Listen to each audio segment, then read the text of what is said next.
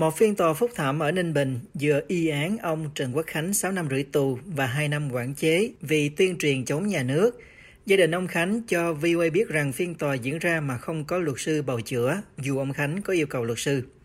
Từ Ninh Bình, ông Trần Quốc Ân, em của ông Khánh, nói với VOA.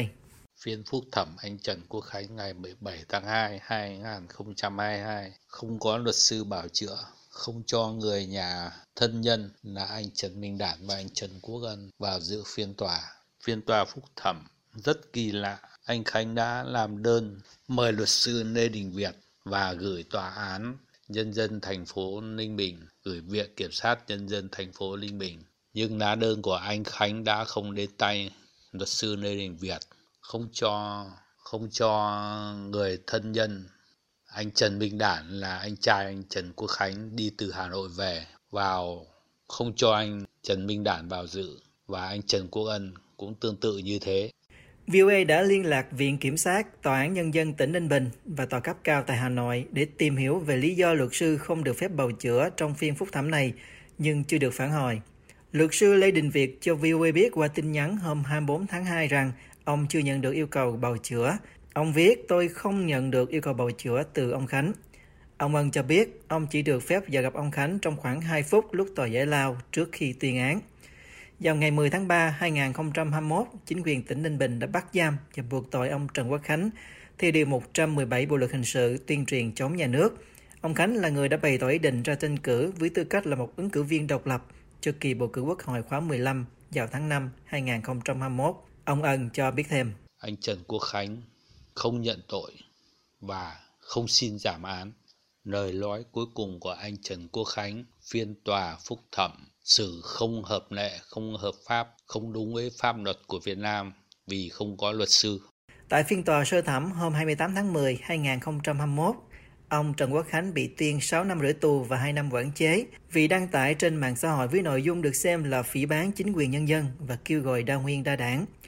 Cáo trạng của Viện Kiểm sát Nhân dân tỉnh Ninh Bình được truyền thông trong nước dẫn lời nói rằng ông Trần Quốc Khánh 62 tuổi đã sử dụng tài khoản Facebook Trần Quốc Khánh và fanpage tiếng nói công dân của mình để phát trực tiếp 24 video có nội dung xuyên tạc phỉ bán chính quyền nhân dân, bịa đặt gây hoang mang trong nhân dân trong thời gian từ tháng 9 2019 đến tháng Giêng 2021. Bà Trần Thị Thu Thủy ở Nam Định, một người thường xuyên theo dõi kênh tiếng nói công dân của ông Khánh, nêu nhận định với VOA. Thì đối với tôi là một phiên tòa bất công và ừ, tù nhân lương tâm Việt Nam thì họ không có tội. Mà anh có cái kênh là tiếng nói công dân và tôi thỉnh thoảng tôi có xem những cái bài livestream của anh ấy những cái bài phản biện của anh thì thấy anh rất là kiến thức và trí thức uh, uh, phản biện rất là tốt. Cái tư tưởng của người ta của người ta nó không thấy có gì sai so với pháp luật so với hiến pháp và tôi thấy rằng cái cái ờ, cái việc anh đấu tranh ờ, cho um, trước áp bức bất công như thế và cái mong muốn để uh, mang lại tự do cho nhiều tự do nhân quyền cho người dân là một cái mong muốn rất chính đáng và tôi kính trọng anh ấy. Vào hồi tháng 4 2021, Tổ chức Ân xá Quốc tế đã lên án việc Việt Nam đàn áp các ứng cử viên độc lập gồm ông Trần Quốc Khánh và ông Lê Trọng Hùng, người cũng ứng cử đại biểu Quốc hội khóa 15. Cũng như ông Khánh, ông Hùng bị cáo buộc tuyên truyền chống nhà nước, và vào cuối tháng 12 2021, ông Hùng bị tuyên án 5 năm tù giam và 5 năm quản chế. Báo điện tử của Đảng Cộng sản Việt Nam vào hồi tháng 4 phủ nhận việc khởi tố ông Khánh và ông Hùng là do đã tự ứng cử đại biểu quốc hội và phổ biến hiến pháp. Tờ báo này cho rằng phía sau những quyết định ứng cử của hai ông Khánh và ông Hùng là động cơ chính trị thiếu trong sáng nhằm chống phá cuộc bầu cử.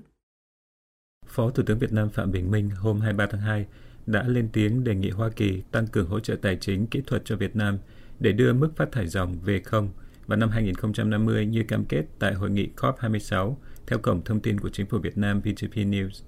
Tin cho hay lời đề nghị này được đưa ra trong cuộc gặp giữa ông Minh và đặc phái viên của Tổng thống Hoa Kỳ về biến đổi khí hậu John Kerry, người đang ở thăm Việt Nam từ ngày 22 đến 25 tháng 2. VGP News đưa tin, ông Minh nhấn mạnh vấn đề ứng phó với biến đổi khí hậu là lĩnh vực hợp tác mang tầm chiến lược giữa hai nước – và nói rằng nhiệm vụ trọng tâm cấp bách của chính phủ Việt Nam để chuyển đổi mô hình phát triển theo hướng xanh tuần hoàn, carbon thấp. Như VOA tiếng Việt đưa tin tại hội nghị thượng đỉnh, các nhà lãnh đạo trong khuôn khổ của Hội nghị Liên Hợp Quốc về biến đổi khí hậu lần thứ 26, COP26 năm ngoái, Thủ tướng Việt Nam Phạm Minh Chính phát biểu rằng Việt Nam sẽ xây dựng và triển khai các biện pháp giảm phát thải khí nhà kính mạnh mẽ bằng nguồn lực của mình, cùng với sự hợp tác và hỗ trợ của cộng đồng quốc tế, nhất là các nước phát triển, cả về tài chính và chuyển giao công nghệ, trong đó có thực hiện các cơ chế theo thỏa thuận Paris để đạt mức phát thải dòng bằng không vào năm 2050.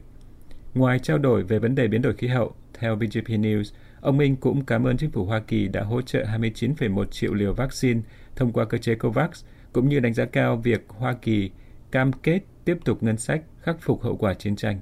Cổng thông tin chính phủ Việt Nam cũng dẫn lời ông Minh nói rằng Việt Nam mong muốn Hoa Kỳ tiếp tục ưu tiên hỗ trợ Việt Nam trong các lĩnh vực như giáo dục, đào tạo, y tế, nhân đạo, kinh tế số. Viết trên Twitter, ông Kerry hôm 22 tháng 2 nói rằng ông hết sức vinh dự trở lại Việt Nam vào ngày hôm nay và cho biết rằng ông mong chờ việc gây dựng sự đồng thuận về các hành động quan trọng nhằm giải quyết cuộc khủng hoảng khí hậu và đẩy nhanh quá trình chuyển đổi sang nền kinh tế dựa vào năng lượng sạch. Đại sứ quân Anh Hà Nội hôm 23 tháng 2 thông báo đóng cửa trung tâm tiếp nhận thị thực trong bối cảnh các ca nhiễm COVID-19 tăng cao ở thủ đô của Việt Nam. Do ảnh hưởng của đại dịch COVID-19, Trung tâm tiếp nhận thị thực Vương quốc Anh tại Hà Nội tạm thời đóng cửa từ ngày 22 tháng 2 năm 2022 cho đến khi có thông báo mới. Đại sứ quán Anh viết trên Facebook. Đại sứ quán Anh cho biết vẫn duy trì mở cửa các trung tâm tại thành phố Hồ Chí Minh và Đà Nẵng. Tin cho hay, Anh tái mở cửa trung tâm tiếp nhận thị thực ở Hà Nội hồi cuối tháng 8 năm ngoái sau một thời gian dài đóng cửa vì COVID-19. VN Express đưa tin Hà Nội đứng đầu danh sách các ca nhiễm COVID-19 ở Việt Nam trong hơn một tháng qua với ca nhiễm gần 7.000 ca mỗi ngày. Theo VN Express, Hà Nội đã ghi nhận hơn 210.000 ca và 864 ca tử vong trong đợt bùng phát dịch thứ tư kể từ tháng 4 năm ngoái. Báo điện tử này đưa tin rằng Việt Nam đã cho phép các chuyến bay thương mại tới 20 trong số 28 quốc gia mà Việt Nam có chuyến bay thẳng trước đại dịch, trong đó có Anh. Theo Cổng Thông tin Chính phủ Việt Nam, tính từ 16 giờ ngày 23 tháng 2 đến 16 giờ ngày 24 tháng 2, hệ thống quốc gia quản lý ca bệnh COVID-19 ghi nhận 69.128 ca nhiễm mới trên toàn quốc, với Hà Nội đứng đầu với 8.864 ca.